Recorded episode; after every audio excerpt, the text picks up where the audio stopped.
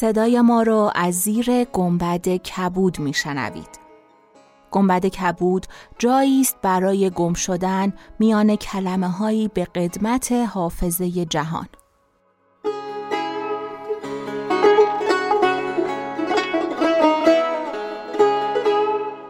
سلام، من شقایق جهرومی و دوستانم شما را به ضیافت نور و کلمه دعوت میکنیم. به قسمت هفتاد و سوم گنبدکبود گوش میکنید.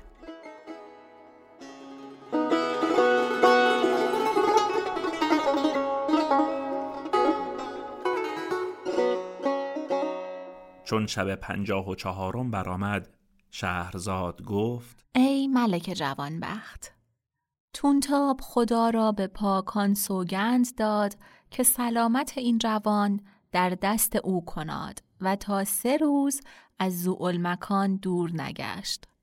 شکر و عرق بید و گلابش همی داد و مهربانی و ملاتفت همی کرد تا آنکه جسمش به عافیت اندر شد و چشم بگشود.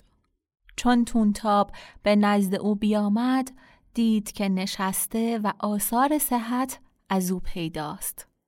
گفت: الحمدلله، فرزند چگونه ای؟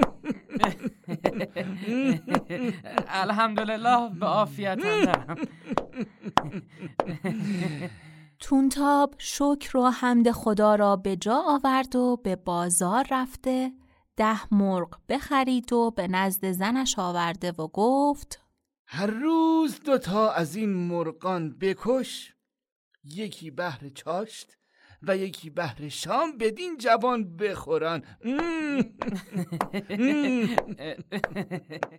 پس زن تونتاب برخاسته مرغ بکشت و به دیگندرش پخته بر وی بخورانید و آب گرم کرده دست و پایش بشست.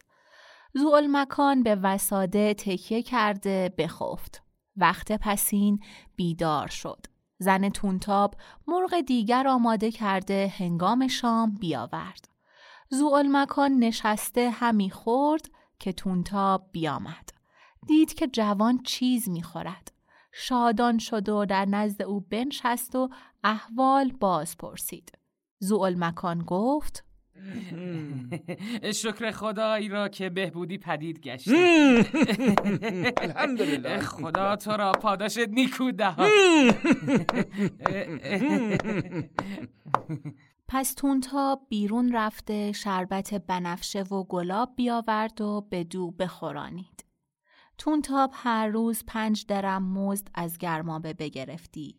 یک درم شربت بنفشه خریده و یکی به شکر و گلاب میداد و پیوسته ملاتفت و مهربانی میکرد تا اینکه یک ماه برفت و آثار رنجوری بر کنار شد و تندرستی روی داد.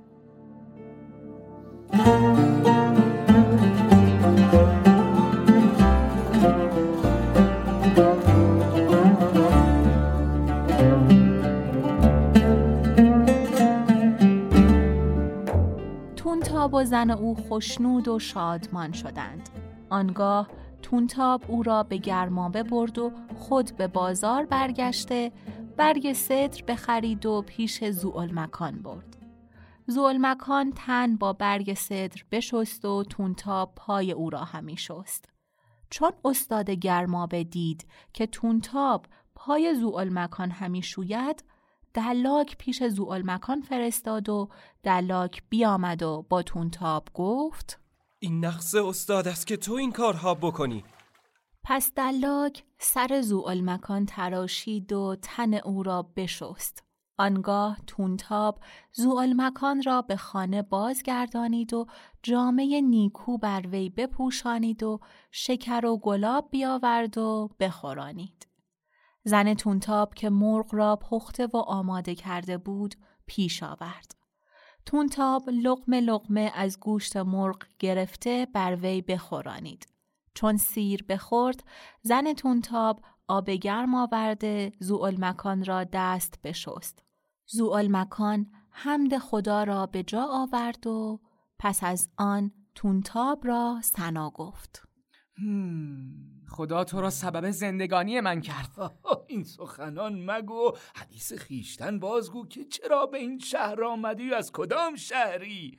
من در جبین تو نشان بزرگی و نجابت همی بینم.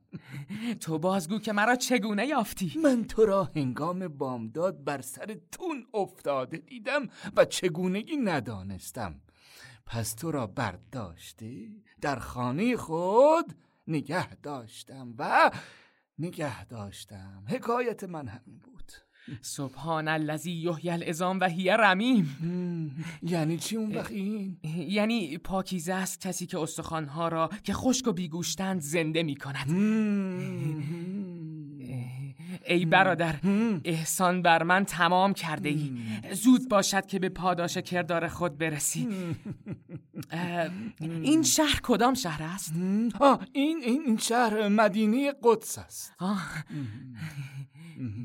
ضوء المکان رنج‌های خویش و غریبی و جدایی خواهر به خاطر آورده، بگریست و حکایت با تونتاب حدیث کرده، این ابیات برخواند. آه از این زندگی ناخوش من و از دل و خاطر مشوش من، سپر زخم حادثات شده است دل پرتیر همچو ترکش من، از همه عمر خیش نشنیده است بوی راحت دل بلاکش من. گریان مشو و شکر خدا به جایار که سلامت و تندرستی. از اینجا تا دمشق چند روز مسافت است؟ از اینجا تا دمشق چند روز مسافت است؟ شش روز. شش روز.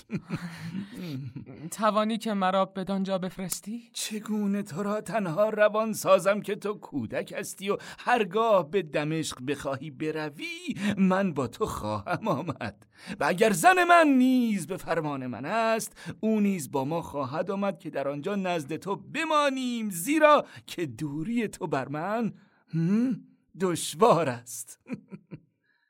پس تونتاب با زن خود گفت میل داری که به دمشق و شام سفر کنی یا در همینجا مقیم هستی تا من این ملکزاده را به دمشق برسانم و بازگردم که او را شوق سفر دمشق در سر است و من به جدایی او شکیبا نمیتوانم بود و از راه زنان نیز بر او همی ترسم. میایی؟ آری من نیز با شما سفر کنم. میآید. زهی موافقت و زهی مرافقت. پس تونتاب برخواسته متاع خانه آنچه که داشت بفروخت.